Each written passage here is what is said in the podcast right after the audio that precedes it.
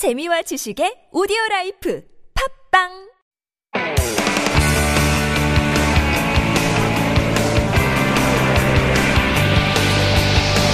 From the latest headlines to conversations about the trends and shifts that shape society at large, explore what makes living in Korea interesting with Life Abroad on TBS EFM.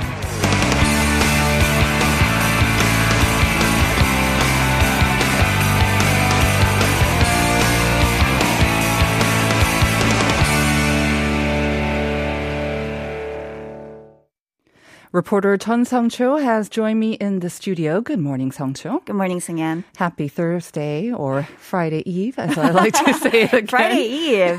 That's a good idea. Song-cho, you strike me as like a cool cucumber. You never sweat, do you? Really? That's the impression that I give people. Yeah, unflappable, cool. No, I mean, I do. Yeah, really? Yeah, you get nervous for jobs and stuff? Of course. And then sometimes when I go on air. Really? Sometimes? Yeah. That's a good thing, though, I guess. It shows that you're excited, right? Mm-hmm. Uh-huh. Well, I mean, we're talking about perspiration later with Dr. Kwok. But you know what? I mean, I had no idea. I mean, I knew that salt was part of our sweat, but fat? Really? Know? Yeah. 1% of sweat is made up of salt and fat. And we're going to have that as our question. And we thought maybe it's a little too difficult. That's very interesting. Very interesting. That makes me want to sweat more. Right. And our listeners, once again, if you think you know what makes up the other 99% of sweat, do send them in. And we're going to draw the winner of that lucky coffee coupon in a random draw. So keep sending them in. All right. Let's get to our first item. Wow, Chuseok already. I know. Less than a month away, or about a month away, I guess. So that means very soon people are going to be trying to book train tickets. The Korean Thanksgiving holiday usually entails a mass migration, but it's the second year that we're going to be meeting Chuseok in the midst of a pandemic. So there's going to be lots of restrictions, like how people are seated inside the trains. Exactly. So yes, as millions of people normally travel across the country to visit their families over the holiday, health authorities announced yesterday that seats on train rides will be limited to window seats only, but just from September 17th to 22nd. And this is similar to how things were last year. And then depending on how social distancing measures are updated for next month, the government will decide whether or not to sell aisle seats too. And just to be clear, there have not yet been any reported clusters from trains to be exact, but we don't want to take chances, especially with the Delta variant fast spreading and with the daily confirmed cases hovering above 2,000 like yesterday. Right, yesterday. I understand the numbers are going to be near 2,000 today as well. So it's important that we know when the tickets are going to go on sale. Give us the details on that. Yes. So for those planning to travel, remind you, train tickets this year will only be sold online to prevent people crowding to buy them at the train stations. You can buy them on the Corel website, its application, mobile application, or even over the phone. Tickets for September 17th to the 22nd will go on sale for 3 days from next Tuesday to Thursday. So check those dates on your calendar. The first day of reservations, however, will only be for seniors 65 and older and people with disabilities. All right. Good luck with those tickets. Let's move on to our next item. COVID-19, of course, has disrupted our lives in so many ways and disrupted so many industries, especially the movie industry. Because of the pandemic, a lot of new Korean movie releases went straight to streaming services, right? Which was disappointing, I'm sure, for a lot of not only the movie industry personnel, but fans as well. But good news, because some of these movies are going to be now screened on the big screen, local CGV theaters. Yeah, so kind of like making a comeback even. So yes, last year, April, Thriller's Hanyanghe Shigan, directed by Yoon Songyun, Time to Hunt. Good movie. Yeah, it was the first Korean movie to choose Netflix over a theatrical release after the number of moviegoers plunged, like 70% last year from the previous year? Yeah. So during the special screening event, Netflix in CGV, which will be held from September 1st to 12th, jointly by Netflix and local multiplex operator CJCGV, 7 movies, including 사냥의 시간, Time to Hunt, Call, The Call, 승리호, Space Sweepers, 낙원의 밤, Night in Paradise will be screened in 80 local CGV theaters.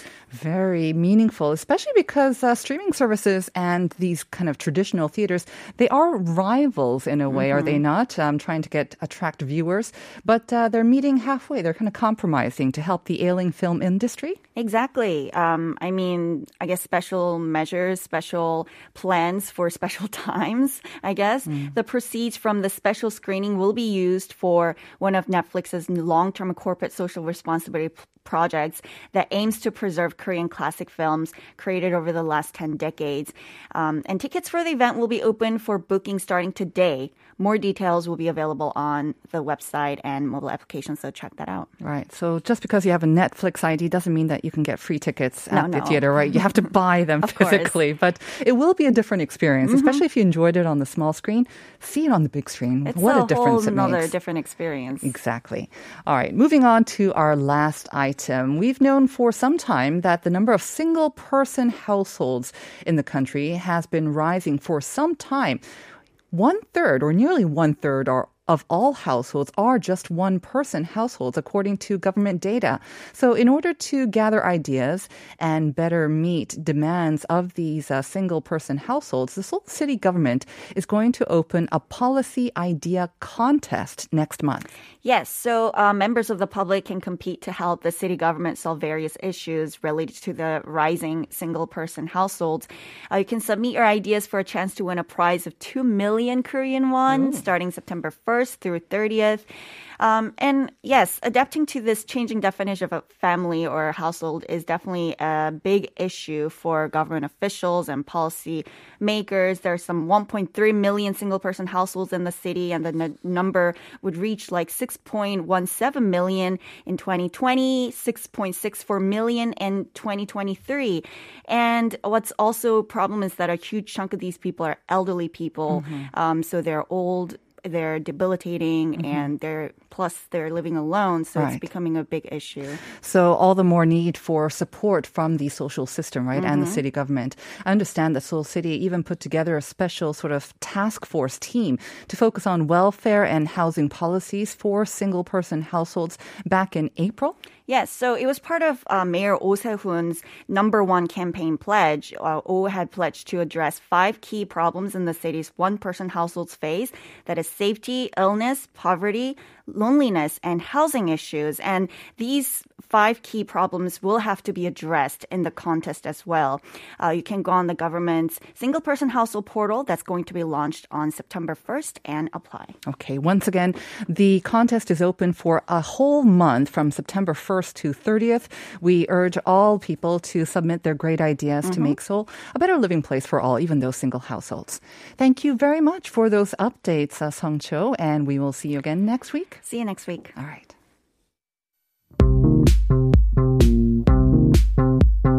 Do you have questions about life in Korea? Send us your opinions and feedback anytime during the show. Simply text us at pound 1013 for 51 per message, or chat with our team while you stream us live on the TBS EFM app or YouTube. Life Abroad, helping you navigate your life in Korea.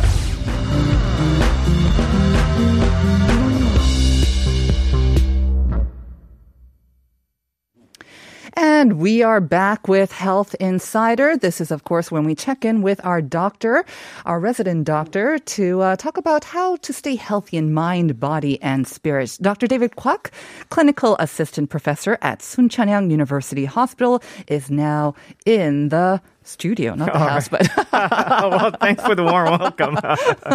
Always great to have you. And with a brand new season, too. So, yay. Yay. Wait, okay. A little more excitement. Yeah. Yay. Well, I'm not really feeling it because I'm still here. We'll be talking about much of the medical stuff. But I'm very excited for the new season. Right, because new season, surviving a new season is a big thing for us here on TBS. All right, I'm very honored then. And the corners as well. Yeah. So It just goes to show how popular this corner is as well. So once again, listeners, if you have any questions for the doctor, please do send them in to #1013. And that's also where you want to send in your answers to the question of the day. We asked you about how much you know about perspiration, because 1% of perspiration is a mixture of salt and fat, which was kind of surprising to me. But that's 99% this. So 99% 뭐죠? 땀이 뭘로 만들어졌는지 그 답을 아신다면 보내주시고, and you'll get a chance to win a coffee coupon. We will announce that at random before the end of the show. So we are going to start off, we will get to perspiration in a bit. It's a fascinating topic. But first, let's talk a little bit about what's happening on the COVID-19 front. Today is an important day, right? Because we're starting with the vaccinations for those in the biggest group, 18 and 49. Right. I managed to actually bump up my vaccination date because of the additional sort of shipments of Moderna that came up. Yeah. So I was able to bump it up by a week. And I don't know if our listeners were able to do that. If your original date was after Chuseok, you can bump it up by a week or so. Right. And it's good news because the numbers, they are just not going down. And yesterday was kind of interesting and alarming to see, but I guess not that surprising. 90% of the new infections are indeed of the Delta variant.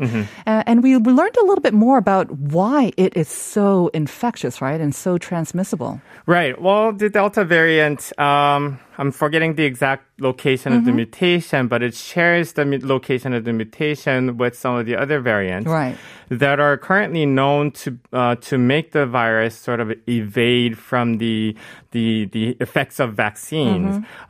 But I'm not saying that it will entirely evade the vaccination immunization, but it will be able to sort of pass on despite having people vaccinated. And also, it clings better onto the ACE2 enzyme.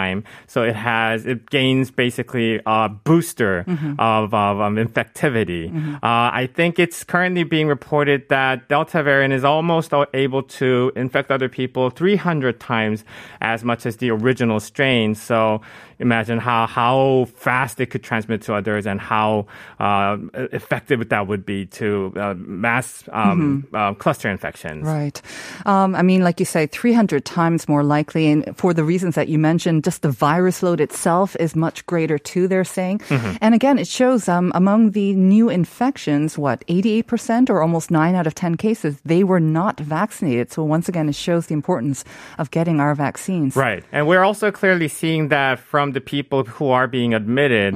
And I try to update while I'm here on air of the people who are being admitted and who are being discharged. As I mentioned last week, the person who completed his vaccination program and still getting the infection, so it'll be called breakthrough infection. Despite getting the infection, he had no symptoms whatsoever. And he was discharged as immediately as possible once he was found negative.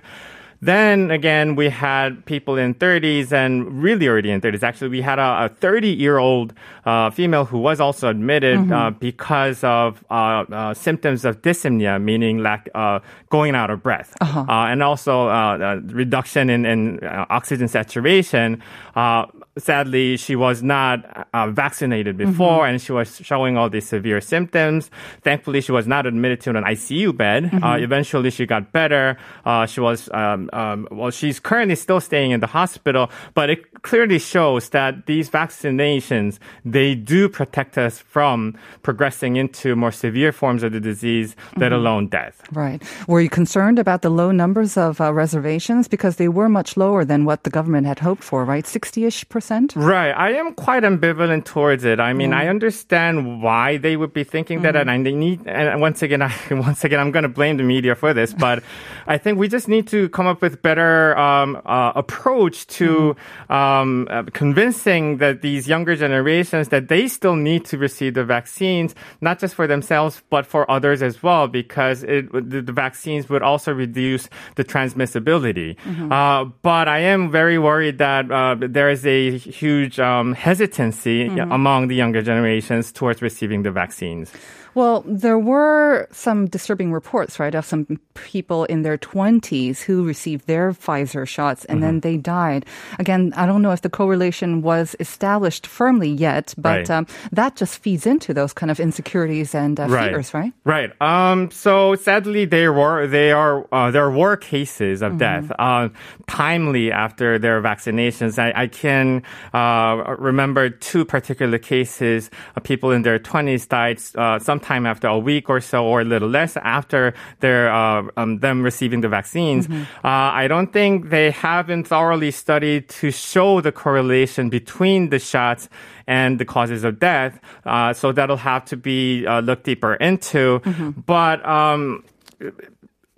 okay, so let's think about how many deaths per day we would have among all the generations per day in the nation. If you calculate that, so when I was in the ER as an intern, I would see, sadly, people coming in already dead from natural causes, from accidents, from some other reasons, many, many times a day. A death timely after vaccine is not that out of the ordinary, because anything happened timely after something. Right. If we start pinpointing to common causes, we could pinpoint to, let's say, break up with the boyfriend, break up with girlfriends, anything else. So we, so these two particular cases that will still have to be looked much deeper into, such as blood tests and autopsies and whatnot. But we should primarily focus more on the good effects of the vaccines, but not overly exaggerate the death cases that happens timely after vaccines. Right. Right. Especially when there have been no firm sort of results or conclusions made from those deaths, right? Exactly. Okay. All right. Well, if we have more time towards the end, maybe we can talk a little bit more about even like the with COVID thing that we had kind of touched on before. Yeah. But we do want to talk about something that, you know, aside from COVID-19, because we are going to have to transition anyways one day. And it's about perspiration. And what our listeners may think, come on, what are we talking about? You know, summer's basically over almost, or we are nearly over it. Yeah. But I have to say, with this fall monsoon, I feel like I'm still sweating a lot, if not more, especially with the humidity. So me too, actually. Right. I'm a very heavy sweater, so when this topic was brought up, I was quite excited. Nothing personal, doctor. But I mean, does perspiration and sweat and health, do they have a very strong correlation? Can someone tell if whether someone is healthy or not by the amount or how much they sweat? Or? Right. So the perspiration itself is the main purpose of it is really controlling the body temperature. By evaporating off of the skin, it cools down so that the person is not overheated. The main purpose is that, but having said that, the amount of sweat can really depend on health issues, physiological issues, and just natural diet habits. So we cannot really correlate health status to the amount of perspiration. But there are some cases where there's abnormal perspiration. We can start speculating maybe there's something wrong. Right. Because I have to say, even among my friends, we have varying degrees of sweaters. I mean, I think especially when I was younger, I just got really, really red, but I hardly sweated. But nowadays, I think maybe it's the regular exercise. I'm definitely sweating more. Whereas my friend, she sweats buckets and when she's exercising. And then another friend, actually, he will just be raining with sweat whenever he has something hot. And I don't mean spicy hot. It just has to be temperature hot. Right. And he is sweating buckets as well. So everyone has kind of varying degrees, and it's due to various factors, like you said, right? Right. So obviously, people who tend to be more obese would be more perspirational. But it is being said that a normal perspiration would be up to about 600 milliliters to 800 milliliters. That's daily. Wow. So that's about 3 to 4 small cup sizes. That's a lot. Right. And in a situation when a person is sitting in a hot weather for a very long time, that person could sweat up to 1.5 liters to about 2 liters, which is considered normal. And for a person exercising extensively, could perspire up to 4 liters per day. So depending on what's causing the sweating, could that be also linked with an overall sort of indicator of one's health? So if you're exercising and sweating, that's fine. But if you're sweating a lot when you're just having hot food, could that be an indication of maybe your health? Does it matter what's causing the sweating? Right, that specific example that you just gave me is more normal situation. Okay. So it has to be situational. When a person is completely resting in the cool weather, but still excessively sweating, that would be considered abnormal. But if a person, let's say, was to be eating spicy food or emotionally agitated or is excited for some reason and perspiring very heavily, that would be considered normal. So there's no specific threshold of a number on the perspiration level that someone could exceed and be considered abnormal. It has to be also considered with situational factors. What about those people who hardly break a sweat? I mean, it seems very convenient. Right. They don't have to be worried about anything. But should they be concerned that they're not sweating and not maybe kind of releasing those toxins from their body? That's actually a very good point. So there are two different terminologies that I'm going to mention, hyperhidrosis and hypohidrosis. Hyper obviously means excessive sweating. Hypo means lack of sweating. Those people who lack sweating because of a certain disease issue would have to be consulted with a doctor, because that person will be exposed to not being able to control the body temperature. In case where you're exposed to hot weather, when you have to perspirate to sort of cool down your body, if you're not able to do that, you'll be exposed to heat strokes and heat illnesses, and that'll put you in greater danger. That's on top of the disease that you already might be having. This has nothing to do with pore size, does it? Pore size, no, maybe numbers of the pores, but more mainly if a person is showing hypohidrosis, it can sometimes be due to a certain disease like cancer or hormonal issues. So that's why we have to look at it. How do you define then whether, if you think you might be sweating too much or too little, how do you know this? So that's where it gets kind of tricky. There's no set of level that we decide hypo or hyper on. So it's mainly situational. If you think you're sweating too much, enough to disrupt your daily life, then you should go see a doctor. If you think your body is not able to control the body temperature, so it gets, let's say, 37.7 just during the day, not doing anything and not being infected, then you should also go see a doctor. Okay. So we're talking about excessive sweating or excessive non-sweating. Exactly. And again, you will probably feel this, that it will disrupt your normal life, right? Right. Okay. And what about the smells regarding to sweating as well? Should we be concerned if it's too much or too little? Just right. Our diet? Once again, if it gets disruptive, let's say in social, if it makes you socially awkward, there are methods that we can try and treat the scent from sweating. But also, again, it falls into category of excessive sweating. Yeah. All right. So if it disrupts your daily life, that's when maybe you want to consult a doctor. Thank you very much for those tips, Dr. Kwok. We'll see you next week. Thank you. And we'll be back with part 2 after this.